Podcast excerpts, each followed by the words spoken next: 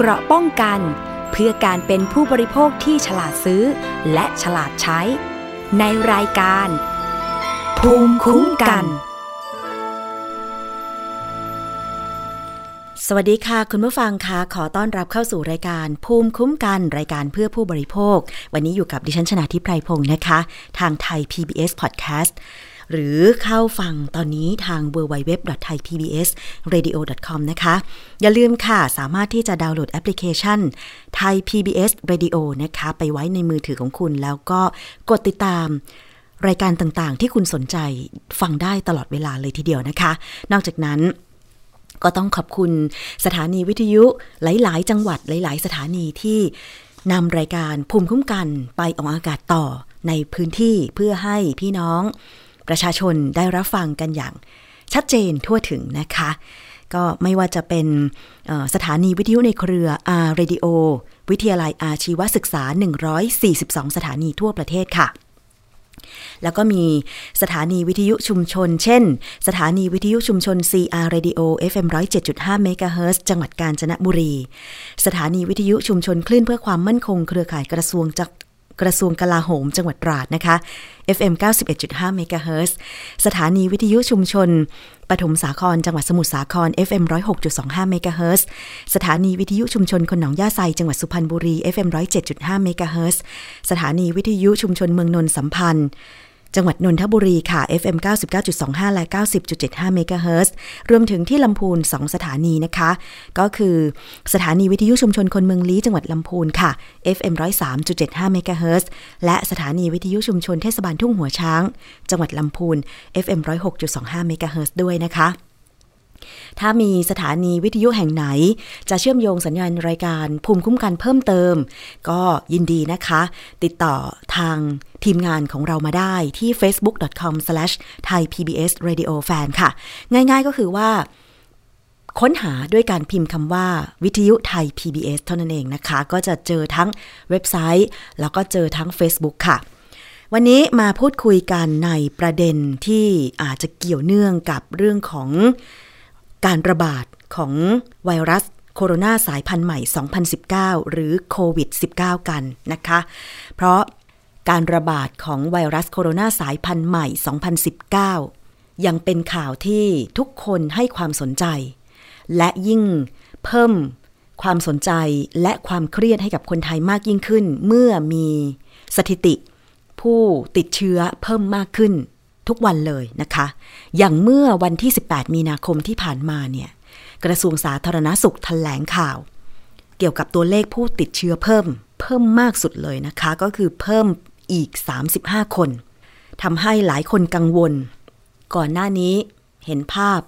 คนในกรุงเทพปริมณฑลไปห้างสรรพสินค้า เพื่อซื้ออาหารแห้งอาหารสด สินค้าอุปโภคบริโภคมากักตุน จนทางการ บอกว่าไม่ต้องกักตุน เพราะว่าประเทศไทยนั้น เป็นประเทศที่เป็นผู้ผลิตอาหารอยู่แล้ว สินค้าเพียงพอแน่นอน จนกระทั่งเมื่อ 18 มีนาคม 2563 ทางการก็ได้มีการหารือ ร่วมกันกับ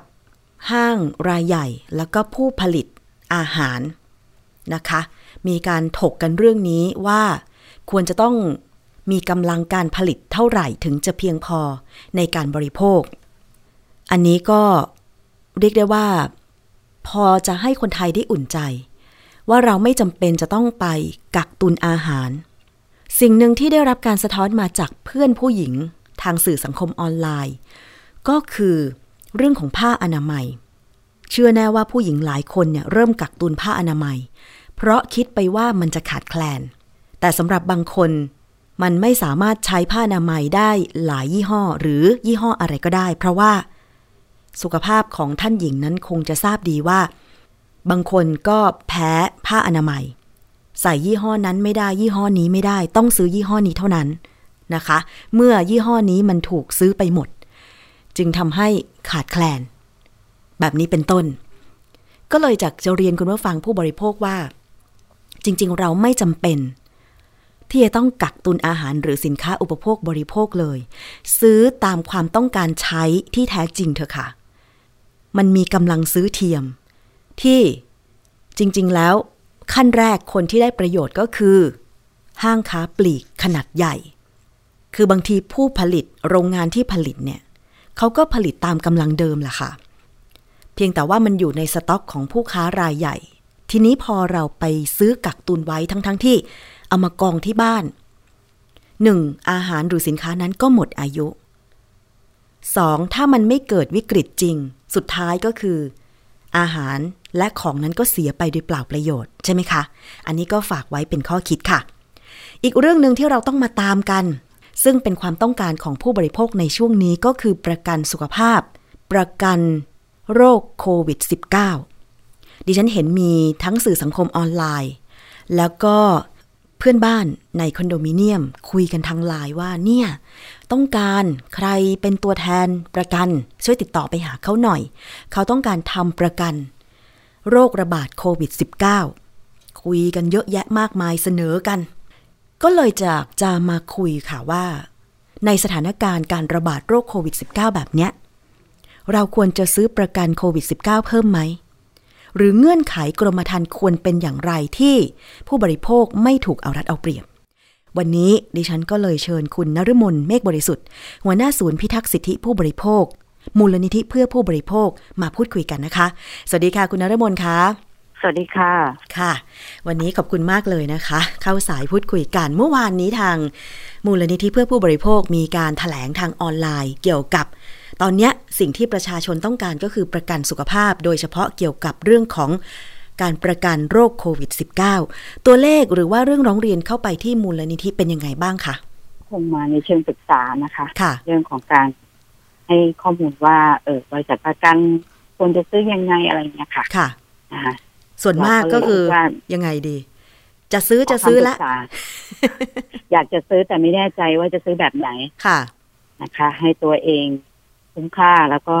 คุ้มราคาค่ะนะคะ มันก็มีความหลากหลายของการขายประกันนะคะค่ะ เพราะว่ามันจะมีประเภทเจอจ่ายจบ เจอจ่ายจบสัน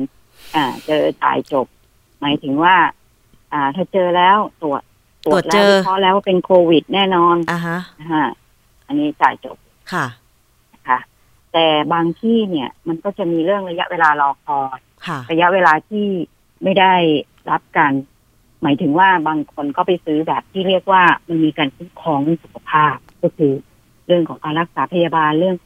การเจ็บป่วย หรือบางประกันที่มันมีดูแล้วโอ้โหตัวเลขผลตอบแทนคุณประกันนี่ค่อนข้างสูงค่ะนะฮะแล้วก็ เอทำไมเบี้ยก็ถูกมากอะไรเงี้ยค่ะ พอไปอ่านดีๆเนี่ย เป็นประกันเหมือนมีสองประกันใน แบบเดียวกัน ก็คือมีทั้งประกันโควิด แล้วก็ประกันอุบัติเหตุซึ่ง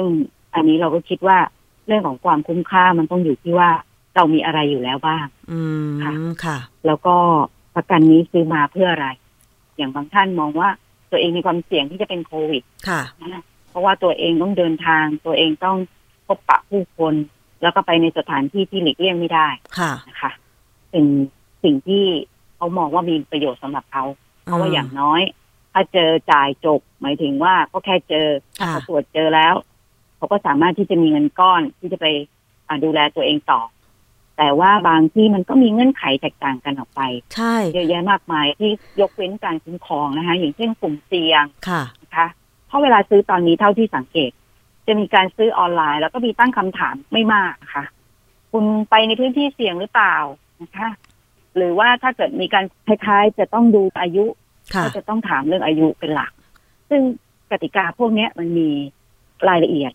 หลายอย่างที่จะต้องไปตรวจสอบให้ชัดเจน เนื่องจากเวลาที่เราดูจากข่าวเนี่ย เราก็จะดูแค่เฉพาะในส่วนที่มันจะมีประโยชน์อย่างเดียวค่ะ แต่เรายังไม่ได้เห็นรายละเอียดของตัวกรมธรรม์ใช่ไหมคะว่ามันมีการคุ้มครองอะไรบ้าง มันยกเว้นการคุ้มครองอะไรบ้างนะคะแล้วก็ซื้อมาแล้วจะซ้ำซ้อนกับ สิทธิการรักษาพยาบาลโดยทั่วไปไหม เพราะว่าประกันโควิดนี้นะคะ เป็นโรคที่มีกรมควบคุมโรคเนี่ย เขาต้องมีการโรงพยาบาลก็ต้องเปิดพื้นที่ในส่วนที่เขากำหนดไว้ว่า ถ้าเกิดคุณเป็นเนี่ย คุณต้องอยู่ที่โรงพยาบาลไหนบ้างใช่ไหมคะค่ะ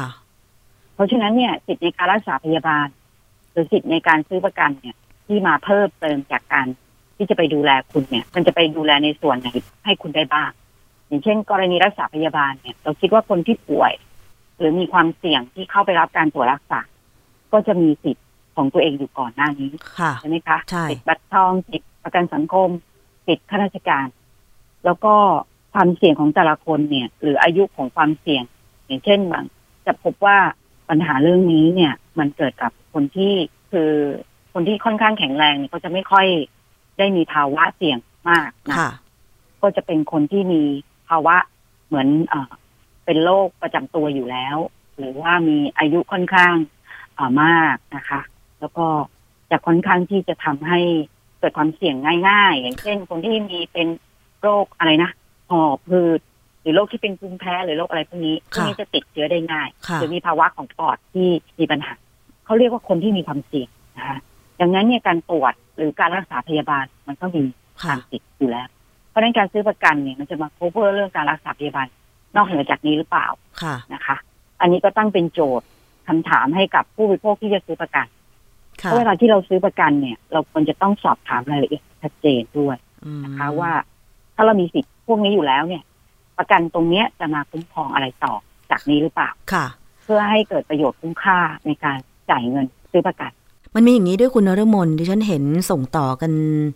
ทางไลน์ออนไลน์อะไรอย่างเงี้ยนะคะ คือบางคนก็บอกว่า เน้นซื้อประกันโควิด -19 แบบเจอจ่ายจบ ก็แสดงว่าเขาต้องการที่จะเน้นว่าตรวจเจอโควิดปุ๊บ ก็คือประกันต้องจ่ายอย่างเดียว แล้วเน้นซื้อหลายๆ กรมธรรม์ด้วยแบบเนี้ยพอใครที่ไปซื้อแต่สุดท้าย แล้วไม่ติดโควิด -19 จริง ๆ อะไรเงี้ยก็คือ ต้องจ่ายเบี้ยประกันไปตามเงื่อนไข แต่สุดท้ายก็คือพอไม่เจอว่าติดโควิด -19 หรือตัวเอง แม้ว่าจะไม่มีความเสี่ยงก็ไปซื้อเพิ่มอะไรอย่างเงี้ยค่ะ มันจะคุ้มกันไหมหรือยังไง เพราะดิฉันเห็นแบบบางคนกังวลมาก ไปซื้อกรมธรรม์เกือบทุกบริษัทหรือหลาย ๆ บริษัท หลาย ๆ บริษัทประกันภัยเลยนะคะ แล้วก็มีการเปรียบเทียบทั้งเบี้ยประกัน ผลประโยชน์ ผลประโยชน์ เช่น เจอปุ๊บจ่าย 1 0 0 0 0แสนหรืออีกบางกรมธรรม์ก็อาจจะมีการจ่ายค่ารักษาพยาบาล ถ้าติดโควิด แล้วนอกจากนั้นก็มีการชดเชยรายได้ในระหว่างที่นอนรักษาตัวอยู่อะไรอย่างนี้ด้วยอย่างเงี้ยค่ะ นอกจากนั้นก็คือ ซื้อทางออนไลน์ กรอกข้อมูลรายละเอียดทางออนไลน์ได้ หรือไปซื้อที่เคาน์เตอร์ของประกันที่ขายผ่านธนาคารอะไรอย่างเงี้ยค่ะ คือแบบเนี้ยมันมีเข้าปรึกษาเยอะไหมคะ ก็มีคำถามหลาย ๆคำถาม แต่เราก็พยายามอธิบายว่า ถ้าเกิดกรณีที่มีการรักษาพยาบาลมันเบิกค่าใช้จ่ายซ้ำซ้อนไม่ได้ ดังนั้นเนี่ยถ้าเกิดคุณซื้อหลาย ๆ ประกัน มันก็ไม่ได้หมายความว่าคุณจะเบิกได้ทุกประกันเหรอคะกรณีรักษาพยาบาลนะค่ะเพราะเนื่องจากว่า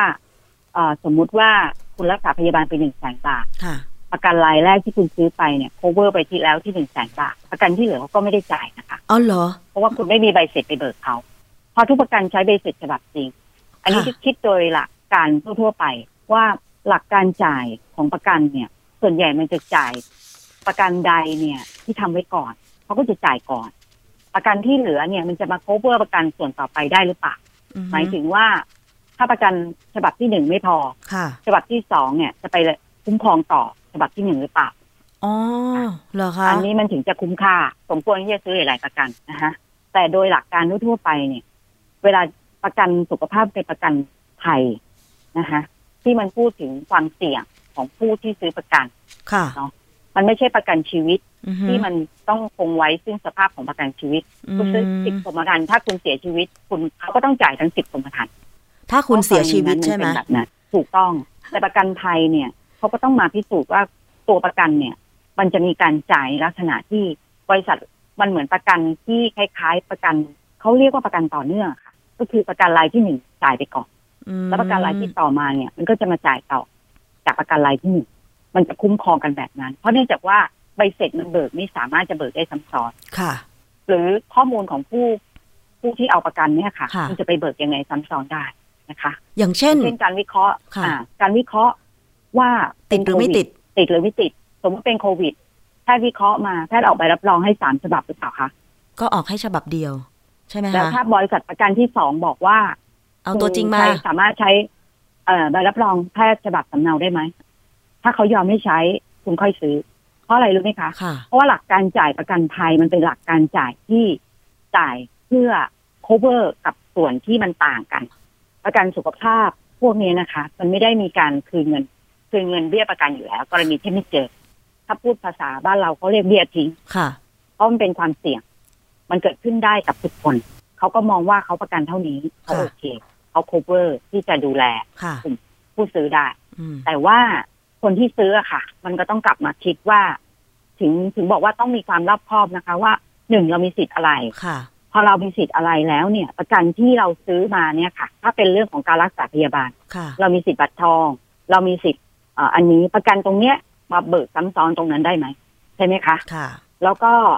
สิ่งที่มันเกิดขึ้นต่อต่อจากการเบิกซ้ำซ้อนแล้วเนี่ย ไม่ได้แล้วเนี่ยเพราะเนื่องจากว่าหลักการเคลมประกันนั้นใช้ต้นฉบับทั้งหมด เพราะนั้นประกันที่เขาซื้อแบบประกันชีวิตแล้วคุ้มครองเรื่องสุขภาพด้วยบางทีเนี่ยเขาซื้อมาแล้วมันสามารถที่จะมาโคเวอร์ส่วนเกิน อย่างเช่น คนที่นอนโรงพยาบาลแล้ว ถ้าเป็นใช้สิทธิ์ตัวเองเนี่ย ตามที่สิทธิ์ที่ตัวเองมีเนี่ยค่ะ อาจจะนอนห้องรวม ตัวเองก็อยากได้ห้องเดียว ก็ซื้อประกันเพิ่ม เพื่อมา cover ค่าใช้จ่ายในส่วนเกินห้องห้องเดียว อ่าอย่างเนี้ย มันก็ได้รับประโยชน์จากการซื้อประกันถูกต้องไหมคะใช่แต่อันเนี้ยทุกคนต้องตรวจสอบกับบริษัทประกันให้ดีว่าการที่จะเคลมค่าสินไหมในลักษณะที่พูดถึงเนี่ย มันทำได้หรือเปล่า ใช่ ดิฉันเห็นบางคนนะ บอกว่าตอนนี้ทำประกันโควิด -19 ไปแล้วสองกรมธรรม์เพื่อหวังว่าถ้าสมมติตัวเองติดจริงเนี่ยจะได้เบิก แบบเจอจ่ายจบ กรมธรรม์ละหนึ่งแสนบาท ถ้าสมมติกรมธรรม์หนึ่งสมมติเขาติดจริง ๆ บริษัท A เจอจ่ายจบอาจได้รับหนึ่งแสนละ บริษัท B จะจ่ายไหมน่าคิดเหมือนที่คุณนรมนพูดจริงๆเออตอบคำถามนี้ให้ได้ก่อน หรือว่าหาข้อมูลนี้มาก่อนค่ะคะเพราะเราสอบถามกับบริษัทประกันเนี่ยส่วนใหญ่เขาก็ใช้ต้นฉบับในการวิเคราะห์ หรือแพทย์ที่รับรองมาเนี่ยเขาจะรับรับรองทุกบริษัทประกันหรือเปล่าค่ะ คุณซื้อไปเลยห้าบริษัท คุณซื้อบริษัท A บริษัท B เขาบอกว่าของเขาใช้สำเนาก็ได้ไม่เป็นไรใช่ไหมคะเพราะทุกคนต้องใช้ต้นฉบับในการเคลมประกันหรือเปล่าอันนี้ตั้งคำถามแล้วมีบางบริษัทให้ผู้บริโภคไปหาข้อมูล มีบางบริษัทประกันภัย ที่ขายประกันโควิด -19 แล้วให้วงเงินคุ้มครองสูง อย่างเจอจ่ายจบเนี่ย ตอนนี้เท่าที่มีข้อมูลก็คือ อย่างเช่นจ่าย 499 ถ้าติดโควิด จ่าย 1 0 0 0 0แบาทจบ แต่บางบริษัทจ่ายเจ็ดแสนบาท แล้วก็ขายไปปุ๊บ ปิดปิดการขาย จะเปิดขายอีกทีหนึ่งปลายเดือนอะไรอย่างเงี้ย คือมันเสี่ยงไหมที่จะทำประกันแบบนี้ คือเบี้ยประกัน 499 แต่ถ้าติดโควิดมาได้ 7 0 0 0 0 0แต่บริษัทมีการปิดการขายชั่วคราวแบบเนี้ยมันเสี่ยงไหม มันก็เสี่ยงนะคะ เห็นเขาคุยกันในไลน์แล้วแบบโ้ให้วงเงินคุ้มครองสูงมากเลย 7 0 0 0 0 0 บาท ถ้าตรวจเจอโควิด จ่ายทันที แต่ว่ามีข้อแม้ อย่างเช่น ห้ามคนทำบริษัททัวร์ทำประกันโควิดแล้วเงื่อนไขนี้ หรือแม้แต่ห้ามดารานักแสดง หมอพยาบาลบุคลากรทางการแพทย์ หรือพนักงานบริการบนเครื่องบินทำแบบเนี้ย คือจริง ๆ แล้วบริษัทประกันมันก็มีเงื่อนไขแบบนี้ด้วยเหมือนกัน เพราะฉะนั้นเนี่ยดิฉันก็เลยมองว่าคงจะต้อง ตรวจสอบเงื่อนไขให้ดีเหมือนที่คุณนฤมลบอกจริง ๆ เพราะว่าบางประกันก็เลือกที่จะรับประกัน เฉพาะกลุ่มบุคคลที่ไม่เสี่ยงอย่างที่พูดเมื่อสักครู่เนี่ยเขาจะได้ไม่ต้องจ่ายไง ใช่ค่ะเขาก็รู้อยู่แล้วว่าสิ่งที่เขาขายมันจะคุ้มราคาทุนของเขายังไงค่ะนะคะ เพราะว่าอย่าลืมนะคะจ่าย 499 จ่ายหนึ่งแสน หมายถึงว่ามันกี่พันเท่าของอ่ากี่ร้อยเป็นร้อยเท่าใช่ไหมคะ ค่ะ ของราคาเบี้ยประกันดังนั้นเนี่ยเขาก็ต้องประเมินความเสี่ยงว่าเขาต้องขายกับใครถึงจะคุ้มเขาก็จะเลือกกลุ่มที่เสี่ยงเป็นกลุ่มข้อยกเว้นค่ะ ดังนั้นเนี่ยการสนับสนุนหรือการซื้อประกันเนี่ย มันก็ควรดูเรื่องของการถ้าในมุมมองของคนทั่วไปก็มองว่ามันเป็นสิทธิของบริษัทประกัน ถ้าเขาเห็นว่าเขาเสี่ยงกับกลุ่มไหนเขาก็ไม่รับประกันก็ได้จะถามว่าทุกคนก็อยากมีประกันเนาะใช่ ถ้าเกิดจะซื้อประกัน แล้วเห็นว่าประกันบริษัทประกันให้ประโยชน์จริงนะคะ ค่ะ ดังนั้นเนี่ยการกลุ่มเสี่ยงหรืออะไรตรงเนี้ย ถ้าถามว่าจะเป็นข้อยกเว้นหรืออะไรก็แล้วแต่นะคะเราก็คิดว่าทุกคนมันก็มีทางเลือกนะถ้าตอนนี้ขายกันเยอะมาก เราก็เลือกที่มันคุ้มค่าเราที่สุด แล้วก็ตอบโจทย์เราได้มากที่สุด เพราะตอนนี้เนี่ยเขาเรียกโอกาสอยู่ในมือนะคะ ค่ะผผู้บริโภคก็ควรจะต้องหาข้อมูล มันไม่ใช่ ทำอะไรโดยไม่มีความรอบคอบนะคะ มันก็จะสูญเสียเงินไปโดยใช่เหตุ หรือการเบิกจ่ายที่ซ้ำซ้อนมันก็ยากจะไปเบิกได้เนี่ยค่ะ เหมือนซื้อซื้อมาก็เหมือนจ่ายเงินฟรีหรือว่าประเภทประกันที่มันเอ่อไม่ต้องไปสนใจเรื่องค่ารักษาพยาบาล ก็คือถ้าคุณเป็นเนี่ยเหมาจ่ายไปเลยอะไรอย่างเงี้ยนะคะ อันเนี้ยมันคุ้มค่าสำหรับเราไหมจริงตอนเนี้ยมันต้องคิดคิดคิดทุกเรื่องนะคะเพราะว่าทุกทุกวันนี้เศรษฐกิจมันก็ฝืดเคืองนะคะ การจะซื้ออะไรเพื่อประโยชน์ของตัวเองมันก็ต้องคิดทุกเรื่องเหมือนกัน แล้วมีอีกที่เห็นแชร์แชร์ต่อกันมานะคะ ประกันโควิด พ่วงประกันอุบัติเหตุ ตรวจเจอโควิดได้1 0 0 0 0แบาท และถ้าอุบัติเหตุเสียชีวิตทุพพลภาพได้อีก 1 0 0 0 0แบาท ค่าชดเชย 300 ต่อวันสูงสุด 14 วัน อย่างเงี้ยมันสามารถทำได้ไหม ในแง่ของการขายประกัน พ่วงไปเลย อย่างที่บอกไงคะ มันขายประกันภัย ประกันภัยมันขายได้ทุกแบบนั่นแหละประกันอุบัติเหตุก็ขายได้ค่ะ ทีนี้ประกันสองประกันเนี่ยเขาก็บวกเบี้ยอุบัติเหตุไปรวมกันไว้เนี่ยเบี้ยเดียวกันนั่นต่อไหมคะ หมายถึงว่ากรณีถ้าคุณจะเป็นโควิดเขาก็จ่ายคุณเท่านี้แต่ถ้าเกิดคุณเกิดอุบัติเหตุ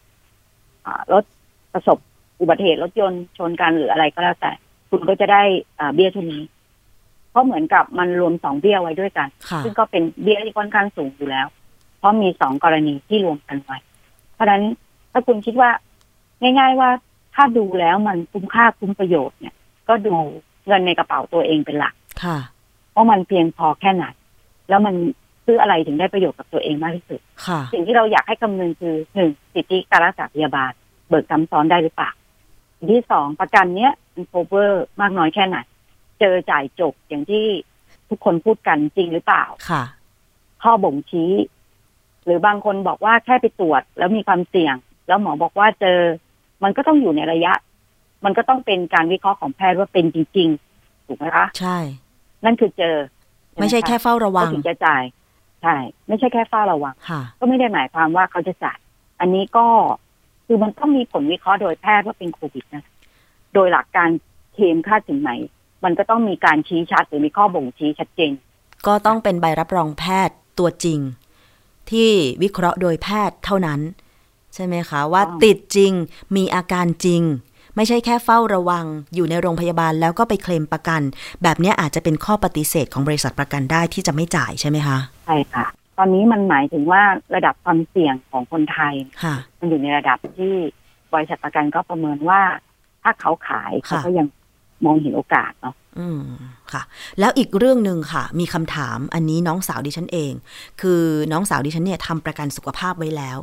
แต่มีคำถามที่ว่าคนแห่ไปทำประกันโควิด -19 แต่คนที่ตายหลายคนหมอตีเป็นโรคปอดอักเสบ ประกันจะจ่ายหรือไม่ มันมีอย่างนี้ด้วยเหรอคะมีค่ะอันนี้แหละค่ะที่สิ่งที่เรากังวลมากที่สุดณเวลาปัจจุบันเท่าที่ดูข่าวนะคะ คนที่เสียชีวิตเนี่ยไม่ได้เสียชีวิตโดยเชื้อโควิด แต่เชื้อโควิดมันไปทำลาย สิ่งที่มันเป็นอยู่ในภาวะร่างกายอย่างเช่น คุณเป็นโรคปอดอยู่แล้วค่ะ ก็ไปทำลายปอดนะคะ คุณมีภาวะเสี่ยงอยู่แล้ว อะไรที่มันเสี่ยงของคุณล่ะ มันก็จะเกิดอันนั้นออกมาชัดเจน เพราะฉะนั้นเวลาแพทย์วิเคราะห์เขาวิเคราะห์จากตัวปัญหาตรงนั้น แต่ถ้าเจอแบบร่างกายแข็งแรงแบบดาราที่เขาเป็น แล้วแพทย์ก็วิเคราะห์มา เพราะว่าเขาไม่ได้มีภาวะความเสี่ยง เพราะนั้นโอกาสที่เขาจะหายไปเยอะ สิ่งที่มันเจอก็ชัดเจนว่าเขามีเชื้อนี้แน่นอน อันเนี้ยถามว่าถ้าตายด้วยโรคอื่นเขาจ่ายหรือเปล่าเขาไม่ได้จ่าย เพราะว่าเขาบอกแล้วว่าเขาจ่ายเฉพาะคนที่มีการวินิจฉัยจากแพทย์ว่าเป็นโควิดใช่ไหมคะค่ะ คือถ้าคนมีความเสี่ยง เช่นเป็นโรคปอดหรือสูงอายุหรืออะไรอยู่แล้ว แล้วเกิดเชื้อโควิด -19 มันไปทำลายตรงนั้น ซึ่งการตรวจของแพทย์การวิเคราะห์ของแพทย์ อาจจะไม่เจอตัว อาจจะไม่เจอตัวไวรัสแล้ว แต่ว่าปอดมันเสียหายไปแล้ว อันนี้ก็อาจจะตีความไปได้ว่า เป็นโรคปอดเสียชีวิตอย่างนี้หรือเปล่า คืออันนี้ไม่แน่ใจว่า คือจริง ๆ แล้วคนที่ทำประกันสุขภาพมันน่าจะคุ้มครอง ทุกโรคด้วยหรือเปล่า มันมันมันคุ้มภาพเนี่ย ตรงนี้มันปฏิเสธไม่ได้นะคะ แต่ถ้าเป็นประกันเฉพาะโรคเนี่ยมันปฏิเสธได้ อ๋อ ถ้าประกันสุขภาพตายเพราะว่าเชื้อไวรัสโควิด -19 ไปทำลายปอดจนเสียชีวิต เพราะฉะนั้นก็ต้องได้โรคร้ายแรง ก็ได้หมด ก็ได้หมด ก็คุ้มครองหมดค่ะแต่ทีนี้เขาระบุโรคไหมคะ ในตัวกรมธรรม์นะคะว่าเขาระบุไหมว่าโรคร้ายแรงที่เขาพูดถึงเนี่ยมีอะไรบ้างหนึ่งสองสามสี่แต่ถ้าเป็นแพทย์วินิจฉัยว่าเป็นโรคร้ายแรงค่ะ กรณีโควิดเนี่ยชัดเจนว่าเป็นโรคร้ายแรงอย่างเงี้ยค่ะ มันเป็นเชื้อไวรัสร้ายแรงนะคะ อันเนี้ยมันจะเข้าข่ายที่คุมครอบคลุมกรมธรรม์ไหมมันก็ต้องถูกตีกว่าซึ่งครั้งหนึ่ง ตอนที่มีโควิด -19 ระบาดใหม่ๆ ดิฉันเคยสัมภาษณ์ทางด้านของนายกสมาคมประกันชีวิตเหมือนกันนะคะว่าสำหรับผู้ที่เดินทางไปติดต่อต่างประเทศหรือมีความเสี่ยงจะได้รับเชื้อโควิด -19 แล้วทำประกันสุขภาพไว้ก่อน คุ้มครองไหม ท่านก็บอกว่าคุ้มครอง เพราะว่าประกันสุขภาพนี่คือเจ็บป่วยด้วยโรคต่างๆ ก็คุ้มครองอยู่แล้ว ใช่ไหมคะ เพราะฉะนั้นถ้าเกิดว่าซื้อประกันสุขภาพ มันก็คุ้มครองยกเว้นว่าคุณไปซื้อประกันเฉพาะโรค เช่น ประกันเฉพาะโรคมะเร็ง อันเนี้ยติดโควิด ก็ไม่คุ้มครองอยู่แล้วถูกไหมคะค่ะก็เป็นคำถามที่ตอนนี้ผู้บริโภคหลายคนนะคะที่คิดว่าตัวเองมีความเสี่ยงหรือไม่เสี่ยงหรือแค่กังวลเนี่ย ก็เลยพยายามที่จะหาอะไรที่มาเป็นหลักประกันของชีวิต ถ้าสมมติว่าเสี่ยงจะติดโควิด -19 บางคนก็ไม่ได้เสี่ยงเลยนะคุณนฤมลแต่คือ ด้วยข่าวที่ทำให้เกิดความกังวลถึงขั้นเครียดเนี่ย อย่างบางคนซื้อไปสองกรมธรรม์แล้วว่าค่ะ 499 599 อะไรอย่างเงี้ย แล้วก็เจอจ่ายจบเหมือนกัน แล้วก็ซื้อสองสามกรมธรรม์เพื่อหวังว่า ถ้าติดขึ้นมาจริงๆ จะเบิกได้ ทุกบริษัทประกันภัย บางคนนะ มีแชร์ข้อมูลอย่างนี้ด้วยคุณนรมน บางบริษัทสามารถให้ซื้อประกันโควิด -19 ได้สองกรมธรรม์มันมีด้วยเหรอคะ บริษัท A บริษัทเดียวกัน สามารถเปิดให้ผู้บริโภคซื้อประกันโควิด -19 ได้สองกรมธรรม์อันนี้มันเป็นการหลอกลวงหรือเปล่ากรมธรรม์หนึ่งเจอจ่ายจบกรมธรรม์หนึ่งเป็นการรักษาพยาบาลหรือเปล่าไม่ค่ะ เหมือนกันเลย เจอจ่ายจบเหมือนกันเลยอ๋อแตกต่างกันหลากหลาย แล้วแบบนี้จะมีข้อพิจารณายังไงสิ่งที่มันขายเนี่ย ก็โฆษณาขายกันได้หมดนะคะ เพราะว่าทุกอย่าง จริง ๆ การขายประกันต่างๆ เหล่านี้ค่ะ ต้องได้รับอนุญาตจากคณะกรรมการกำกับและส่งเสริมการประกอบธุรกิจประกันภัยก็คือคอปพนะคะเพราะนั้นความชัดเจนของในแต่ละกรมธรรม์เนี่ยเราคิดว่าหน่วยงานรัฐก็ควรจะออกแสดงข้อคิดเห็นให้ชัดเจนว่าเจอจ่ายจบมันในลักษณะนั้นแล้วก็ประกันที่คนที่ซื้อประกันเยอะแยะมากมายเนี่ย บริษัทประกันจะยินยอมจ่ายไหมในเมื่อ มีข้อกำหนดว่าประกันสุขภาพหรือประกันนี้มันเป็นประกันภัยลักษณะของประกันภัยมันมีการใช้ต้นฉบับจ่ายในหนึ่งกรมธรรม์สมมติต้นฉบับ คุณไปเบิกฉบับแรกไปแล้วเนี่ย คุณจะเบิกฉบับที่สองได้หรือไม่ก็ยังเข้ากับเข้ามาคำถามที่เราถูกไหมคะ ค่ะ คุณซื้อมาสี่ห้าบริษัท คุณก็ต้องเลือกที่จะเบิกกับบริษัทที่มัน cover คุณมากที่สุดถูกไหมค่ะและไอ้ที่เหลือมันคือเบี้ยทิ้งโดยที่คุณไม่ได้เลยเลย ดังนั้นเนี่ย เราคิดว่าการซื้อต่างๆ เหล่านี้ค่ะ มันอยู่ที่เงื่อนหนึ่งเงื่อนไขการเคมนะคะสองข้อยกเว้นในการรับประกัน เช่นคุณเป็นมาก่อนไหม คุณอะไร คุณอาจจะถูกปฏิเสธในภายหลังก็ได้ เพราะว่าทุกคนก็แห่ไปซื้อโดยที่บางทีก็ปกปิดข้อเท็จจริง อย่างบางคนเป็นโรคที่มีความเสี่ยงมาก่อนเบาหวานความดัน เงื่อนไขบางบริษัทประกันเขาก็ไม่ได้รับประกันกลุ่มโรคมีความเสี่ยงพวกนี้ก่อนค่ะ ค่ะ หรือคุณขณะอยู่ระยะ คุณรู้แล้วคุณกลับมาจากประเทศเสี่ยง คุณอยู่ในในระยะที่รอเขาเรียกระยะกักตัวใช่ไหมคะแล้วคุณก็ไปทำประกัน ถ้าเขาตรวจเจอเขาก็อาจจะไม่จ่ายคุณก็ได้ เพราะคุณถือว่าคุณรู้อยู่แล้วว่าเป็นมาก่อนอย่างเนี้ยค่ะเราสิ่งที่ต่างๆ เหล่านี้มันเป็นสุดท้ายแล้วมันก็จะไปตอบข้อสงสัยเราได้เมื่อเมื่อมันเกิดปัญหาแล้วเราไม่สามารถจะดำเนินการได้เนาะค่ะ ให้ข้อมูลไว้เป็นประเด็นในข้อคิดก็แล้วกันค่ะนะคะ ว่าความคุ้มค่าของเราเนี่ย มันควรจะมีการสอบถามไปที่คณะกรรมการกำกับว่าลักษณะเราซื้อประกันภัยแบบนี้สักสี่ห้ากรมธรรม์ลักษณะการเบิกจ่ายจะสามารถเบิกได้ทุกกรมธรรม์เพราะว่าถ้าตอบคำถามตอนนี้เนี่ยเราถ้าให้อ่าเงื่อนไขการเคลมประกันอ่าก็ยังเป็นแบบเดิมอยู่อ่านข้อเท็จจริง มันก็ยังเป็นแบบเดิมอยู่ ก็คือต้องใช้ต้นฉบับเคลมแต่ทีนี้ต้นฉบับคุณมีฉบับเดียวคุณจะไปเคลมกับบริษัทประกันไหนก่อนนั่นน่ะสินะคะเอออันนี้ก็คือข้อเท็จจริง คือเอกสารในการเคลมเราไม่เคยตรวจสอบเลยว่า เขาจะต้องใช้อะไรในการเคลมซึ่งเท่าที่ดูเนี่ย เราไปดูอะมันใช้ต้นฉบับในการเคลมนั้นแหละผลวิเคราะห์จากแพทย์เนี่ยเขาก็ต้องใช้ต้นฉบับที่เป็นผลวิเคราะห์จากแพทย์ค่ะใช่ไหมคะแต่ถ้าสมมติว่าคุ้มครองเช่นเจอจ่ายจบหนึ่งแสนโดยที่หมายถึงว่าไม่ต้องไม่ต้องไม่ต้องตรวจรักษาแพทย์เหรอ ไม่ต้องตรวจไอ้ไอ้อันนั้นมันคือไม่ต้องตรวจอยู่แล้วไงคะค่ะแต่ใบรับรองแพทย์ที่จะวิเคราะห์ว่าคุณเป็นโควิดหรือเปล่า มันต้องมีความเห็นจากแพทย์ใช่ไหมคะใช่อ่า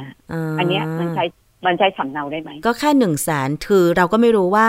หนึ่งแสนบาทจะพอกับค่ารักษาหรือเปล่า ถูกไหมคะ ถ้าเจอจ่ายจบเบิกได้ถ้าเจอจ่ายจบเนี่ย มันเป็นเรื่องที่เขามองว่ามันไม่ยุ่งยาก ต้องมาสนใจว่าเขาจะรักษาพยาบาลหรือเปล่ายังไง แต่แบบนี้ก็คือจะจะใช้เอกสารฉบับจริง ใบรับรองแพทย์ หรือใบเสร็จรับเงินฉบับจริง ไปเบิกบริษัทที่สองสามสี่ไม่ได้ละ แต่ถ้าเกิดว่าเป็นประกันสุขภาพแล้วติดโควิด ค่ารักษาเกิน กรมธรรม์แรกก็ไปเบิกกรมธรรม์ที่สองหรือสามหรือสี่ได้ ใช่ไหมคะ ก็คือโรงพยาบาลก็จะต้องทำใบส่วนต่างนั้นให้ ซึ่งมันก็เป็นประเด็นว่าโรงพยาบาลนั้นจะดำเนินการตามนั้นหรือเปล่า ค่ะ ก็เป็นข้อคิดสำหรับคุณผู้ฟังผู้บริโภคนะคะ ตอนนี้เห็นมีเพราะว่าถ้าเกิดไปรัฐบาลเนี่ย รัฐบาลก็คงให้ใช้สิทธิตามสิทธิที่เรามีอยู่แล้ว บัตรทอง ประกันสังคม หรือสิทธิข้าราชการสิทธิราชการรักษาไป แล้วประกันนั้นจะมา cover ในส่วนให้เราได้บ้าง แล้วก็ส่วนใหญ่เนี่ยโรงพยาบาลรัฐเนี่ยเขาจะไม่ได้ตั้งเบิกโดยตรงกับบริษัทประกันให้เลยหรอกเขาก็จะต้องให้เราสำรองจ่าย แล้วก็ไปเบิกเอากับบริษัทประกันตัวเอง อันนี้ก็จะเป็นในแง่คนทำงานนะคะ ก็ยังอยากเห็นความความคุ้มค่าคุ้มประโยชน์นะคะการซื้อประกัน ใช่ ดิฉันเห็นเขาซื้อกันสองสามกรมธรรม์แล้วจ่ายเท่าไหร่นะ 450 499 599 แถมมาหวังวงเงินว่าจะประกันอุบัติเหตุ ชดเชยรายได้เมื่อเจ็บป่วยจากโควิดอีกอะไรอย่างเงี้ย ก็เลย คิดว่า เอ๊ะมันจะคุ้มไหม แล้วอีกอย่างหนึ่งบางกรมธรรม์ บางบริษัทประกัน ให้สมัครก่อนซื้อด้วยนะ สมัครทางออนไลน์ก่อนซื้อ แล้วขายทางออนไลน์อย่างเดียว ซึ่งการไม่ได้พูดคุยกับเจ้าหน้าที่บริษัทประกันตัวจริง อาจจะทำให้เราเข้าใจคลาดเคลื่อนในตัวอักษรได้หรือเปล่าคุณนรมนการซื้อออนไลน์ เราไม่ทราบว่าทุกคนอ่านแล้วแล้วตีความเหมือนกันไหมเออถูกค่ะ แล้วก็เท่าที่เราเห็นเนี่ยค่ะค่ะ หลักเกณฑ์ในการเคลมประกันเนี่ยบริษัทประกันก็ไม่เห็นใส่ไว้ในข้อมูลข้อยกเว้นก็มี แต่ว่าเอกสารในการเคลมประกันถ้าเจอมีอะไรบ้างเนี่ยทุกคนได้ได้ได้ทราบหรือยังแต่ประกันบางบริษัททุกคน การให้ซื้อออนไลน์ก็คือ ให้กรอกข้อมูลว่าได้ทำประกันโควิด -19 กับบริษัทอื่นมาก่อนหรือไม่ คือเพื่อป้องกันว่าคนที่จะทำประกันนั้นเนี่ย ไม่ได้หวังแค่เงินประกัน เช่น ติดโควิดมา ซื้อไปสี่กรมธรรม์ก็จะเบิกได้ทั้งสี่กรมธรรม์แบบนี้เป็นต้น อืม บริษัทประกันภัยเขาก็ตั้งเงื่อนไขแบบนี้ไว้ด้วยเหมือนกัน เพราะฉะนั้นผู้ซื้อก็คงจะต้องแบบดูดีๆ เนาะก่อนกรอกคืออย่างนี้ค่ะ หลักการจ่ายประกันภัยเนี่ยค่ะ มันจะจ่ายเหมือนกับประกันภัยคุณซื้อสี่สามฉบับ เขาจะดูว่าฉบับไหนคุณซื้อก่อนเขาก็จะให้คุณไปเคลมฉบับนั้นก่อน แล้วถ้าเกิดมันเกินจากส่วนที่ฉบับต้นฉบับที่สองมันถึงจะจ่ายเพิ่มอันนี้มันคือหลักการจ่ายประกันค่ะ ประกันภัยนะคะไม่ใช่ประกันชีวิตแต่ถ้าเป็นหลักของการจ่ายประกันชีวิตเนี่ยคือคุณซื้อห้ากรมธรรม์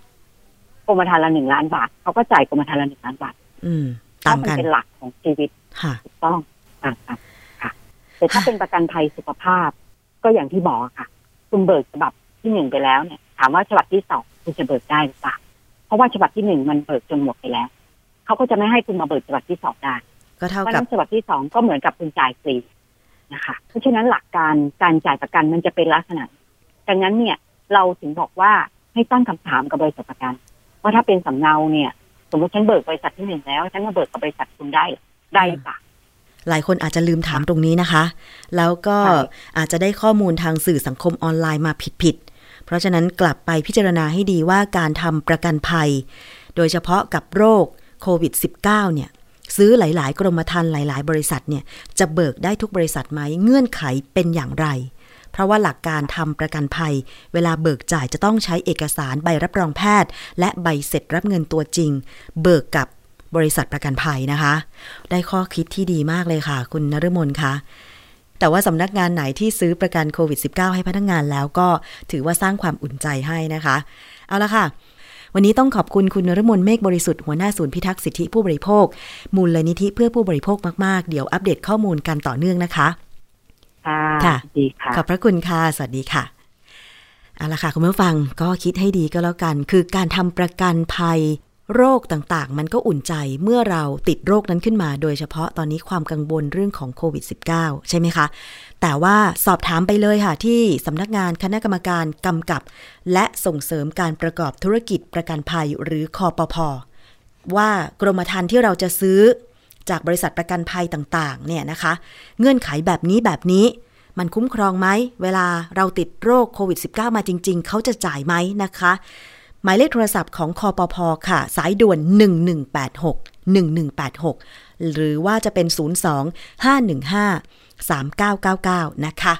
เอาละค่ะ ช่วงนี้เราไปติดตามช่วงคิดก่อนเชื่อ กับดรแก้วกังสดานนภัยนักพิษวิทยาค่ะ วันนี้ดิฉันคุยเรื่องของวัคซีนป้องกันโควิด -19 เป็นความหวังจริงหรือเปล่าไปฟังกันค่ะ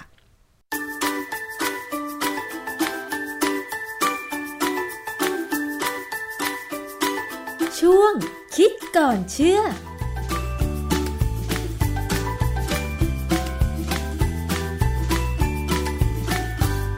พบกับช่วงคิดก่อนเชื่อในรายการภูมิคุ้มกันนะคะ กับดรแก้วกังสดานนภัยนักพิษวิทยา และดิฉันชนาทิพไพรพงศ์ค่ะ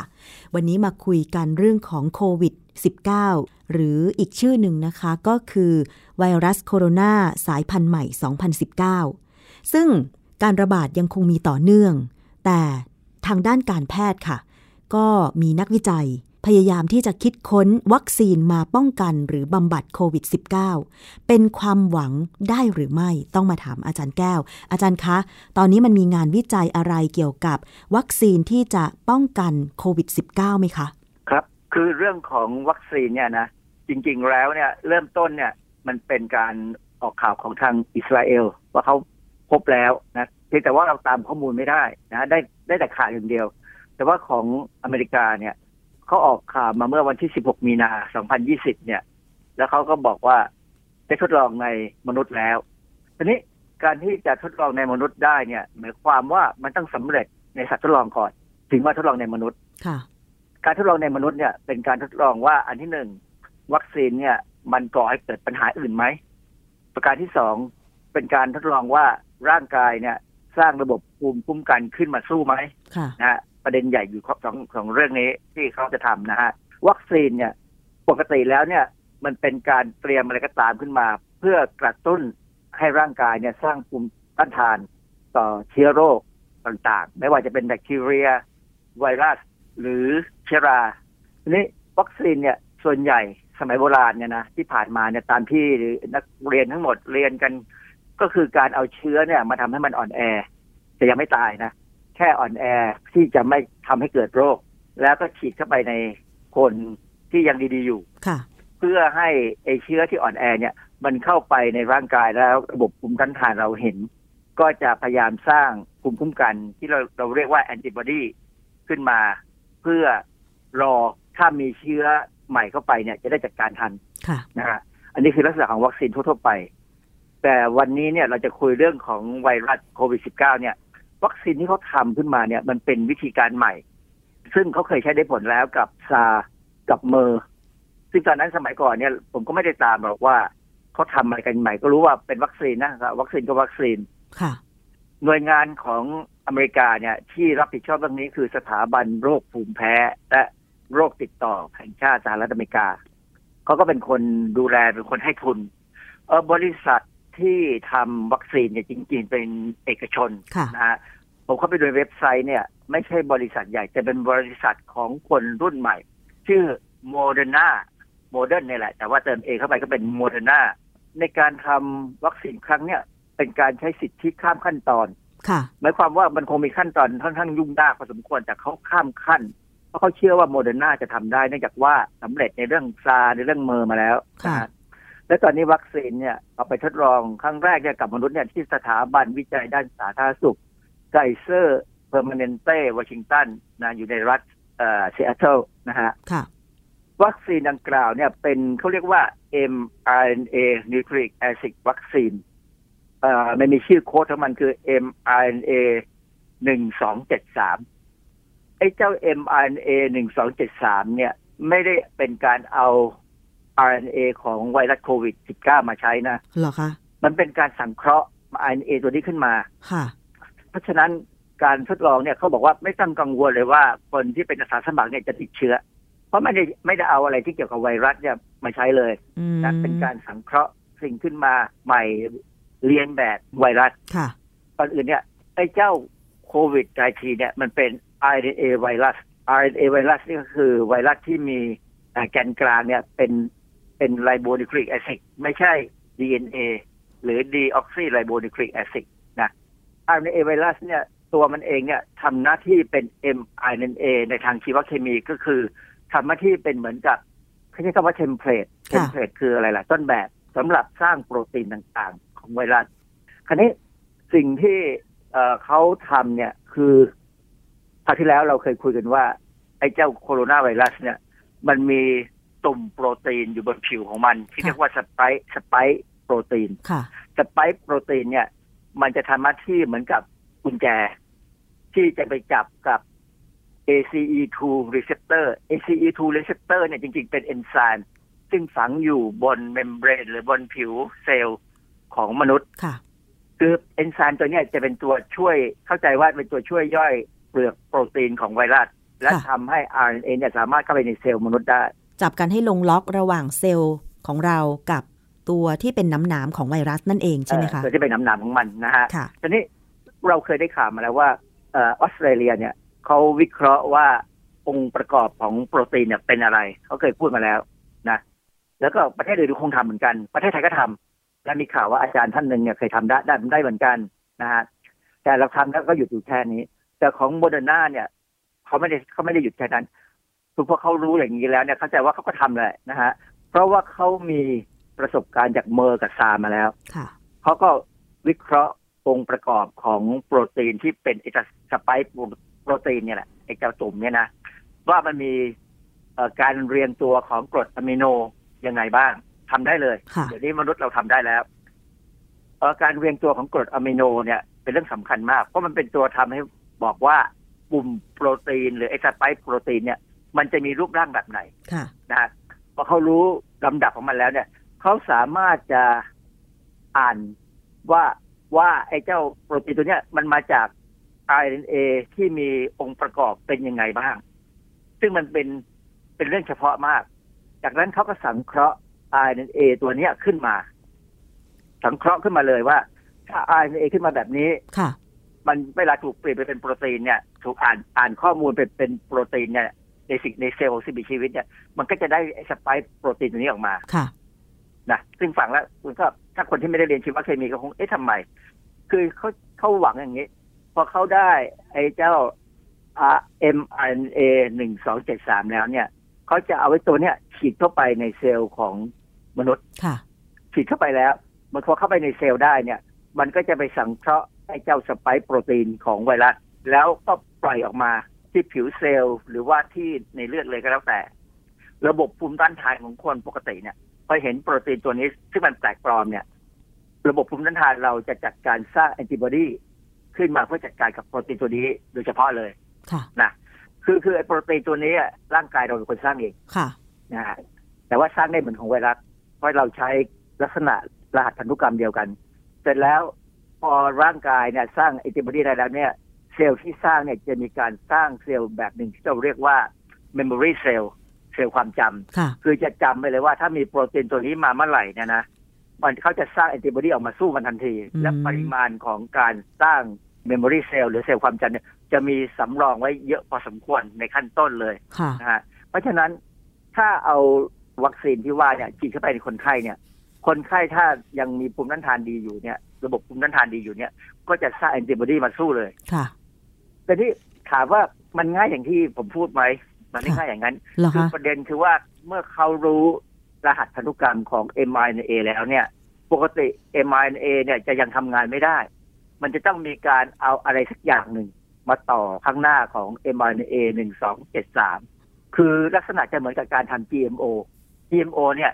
มนุษย์ก็สร้างเหมือนกันเราก็จะสร้างยีนแบบเนี้ยแบบที่ต้องการ เสร็จแล้วเราจะเอาเขาเรียกว่า promoter gene จากไวรัสตัวหนึ่งเป็นไวรัสเฉพาะเลย promoter gene ของไวรัสตัวนี้มันจะเก่งมาก เมื่อเอาไปต่อกับ mRNA ตัวไหนเนี่ยนะมันเพราะเราเอาไอ้เอา promoter gene ที่ต่อกับ mRNA แล้วเนี่ยฉีดเข้าไปในพืชหรือในคนอะไรก็ตามเนี่ยนะมันจะสามารถกระตุ้นการทำงานของ mRNA ได้เลยเป็นไวรัสโปรโมเตอร์ตัวนี้เป็นตัวที่เขามีในทางการค้า มีคนจดสิทธิบัตรใครจะใครจะทำ GMO เนี่ย ต้องไปซื้อจากเจ้าของสิทธิบัตรนี้เลยค่ะนะผมก็เข้าใจว่าบริษัทโมเดอร์นาเนี่ยเขาก็ใช้วิธีนี้แหละ คือสร้าง mRNA ขึ้นมา ที่จะสร้างสไปโปรตีน แต่ว่ากระบวนการที่มันจะเข้าไปทำงานได้ในร่างกายของมนุษย์เนี่ยเขาปิดอยู่แล้ว อันนี้ไม่ต้องไปหาบทความวิจัยไม่มีการตีพิมพ์แน่เพราะว่าเป็นบริษัทที่เขาทำวิจัยเพื่อขายความรู้นะฮะที่น่าสนใจคือเขาบอกว่าผมเข้าไปดู คำอธิบายของเจ้าของบริษัท ซึ่งยังหนุ่มมากเลยเขาก็บอกว่าเอ็มไอเอที่เขาสร้างขึ้นมาเนี่ยเวลาฉีดเข้าไปแล้วเนี่ยพอมันทำงานได้ชักพักเนี่ย ตัวมันจะถูกทำถูกสลายไปค่ะ ไม่ตกค้างอยู่ในร่างกายมนุษย์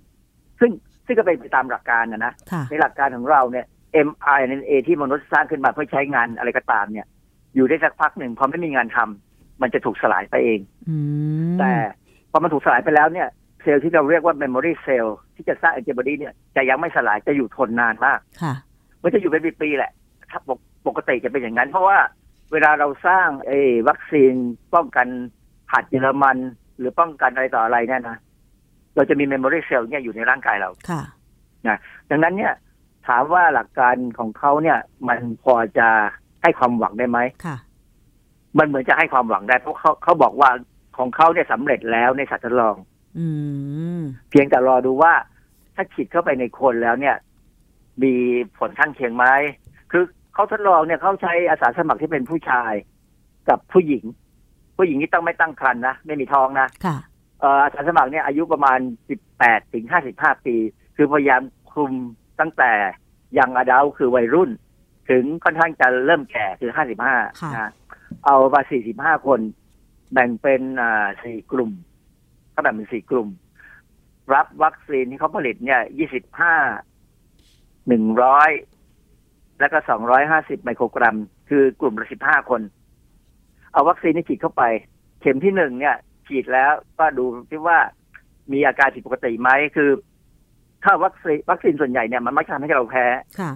แต่ไอ้วัคซีนที่เป็น m อ n a เนี่ย มันไม่น่าทำให้แพ้มากถึงขนาดนั้น เพราะว่ามันมันดูดูปลอดภัยในในความรู้สึกผมนะอ่า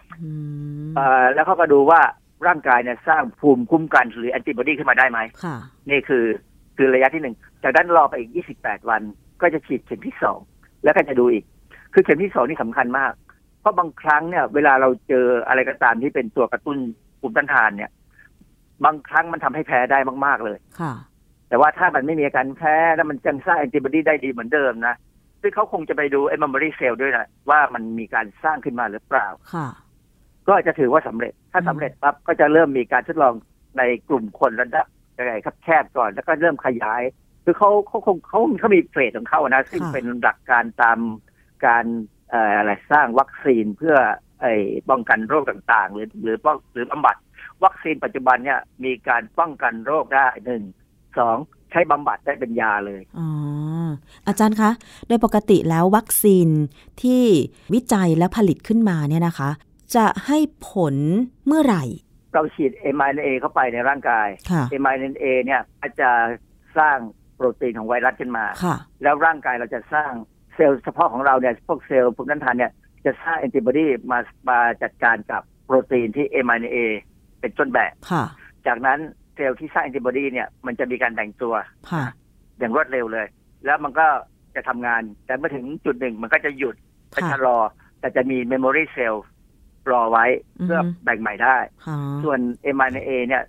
ผ่านไปไม่กี่วันมันก็คงถูกทำลายไปด้วยระบบของของเซลล์มนุษย์เองมันมีระบบทำลายเองนะฮะแล้วจำเป็นจะต้องรอว่ามี memory cell จำนวนมากเท่าไหร่ถึงจะจัดการกับไวรัสตัวจริงได้ผล memory cell ต้องรอ ต้องรอสักพักหนึ่งคงไม่นานวันสองวันคงได้เรื่องแล้ว เพราะว่า เวลาเราไปฉีดวัคซีนป้องกันอหิวาต์หรือป้องกันอะไรก็ตามเนี่ยถ้าเราตัวร้อนนิดๆนะการที่เราตัวร้อนเนี่ยแสดงว่าร่างกายมีภูมิต้านทานเริ่มสู้เริ่มเริ่มสร้างแล้วเริ่มจัดการแล้วตอนนั้นอาจจะมี memory cell ขึ้นมาแล้วเรียกค่อยๆมีไปเรื่อยๆนะฮะดังนั้นเนี่ยถามว่าฉีดครั้งแรกเนี่ยความจริงก็ได้ผลแล้ว แต่ที่เขาต้องการฉีดครั้งที่สองผมเข้าใจว่าเพื่อดูว่าอันที่หนึ่งมันทำให้แพ้มากขึ้นไหมอืมค่ะเพราะฉะนั้นเรื่องพวกนี้คือคือในหลักการเนี่ยต้องไปถามพวกที่เป็นนักไวรัสวิทยาแหละไม่ใช่ถามผมคือพื้นฐานเนี่ยผมรู้ประมาณเนี่ยแต่ผมผมทึ่งที่เขาว่าเออ เทคนิคเขาใช้ mRNA ซึ่งมันมันเป็นยาลักษณะใหม่ ค่ะอ่ามันควรจะดีกว่าการใช้เชื้อเอามาทำให้อ่อนแอด้วยอะไรต่ออะไร แล้วก็ฉีดเข้าไปในคน เพราะว่าแบบเดิมเนี่ย มันมีโอกาสทำให้แพ้หรือทำให้เกิดการติดเชื้อได้ แต่ของอันวิธีการของบริษัทโมเดอร์นาเนี่ยเขาบอกว่าอันนี้ไม่มีการติดเชื้อแน่ เพราะว่า ไม่มีอะไรที่เกี่ยวกับตัวไวรัสเลย ก็อาจจะพอเป็นความหวังได้ เดี๋ยวต้องติดตามกันต่อไปนะคะ ครับก็ประมาณปีนึงนะฮะ โอ้ค่ะ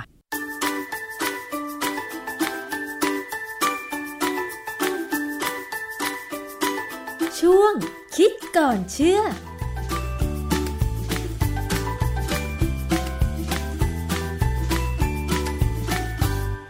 และนั่นก็คือช่วงคิดก่อนเชื่อกับดรแก้วกังสดานนภัยนักพิษวิทยานะคะ รับฟังกันได้ วันนี้หมดเวลาแล้ว รายการภูมิคุ้มกัน ดิฉันชนะทิพไพรพงศ์ต้องลาไปก่อน สวัสดีค่ะ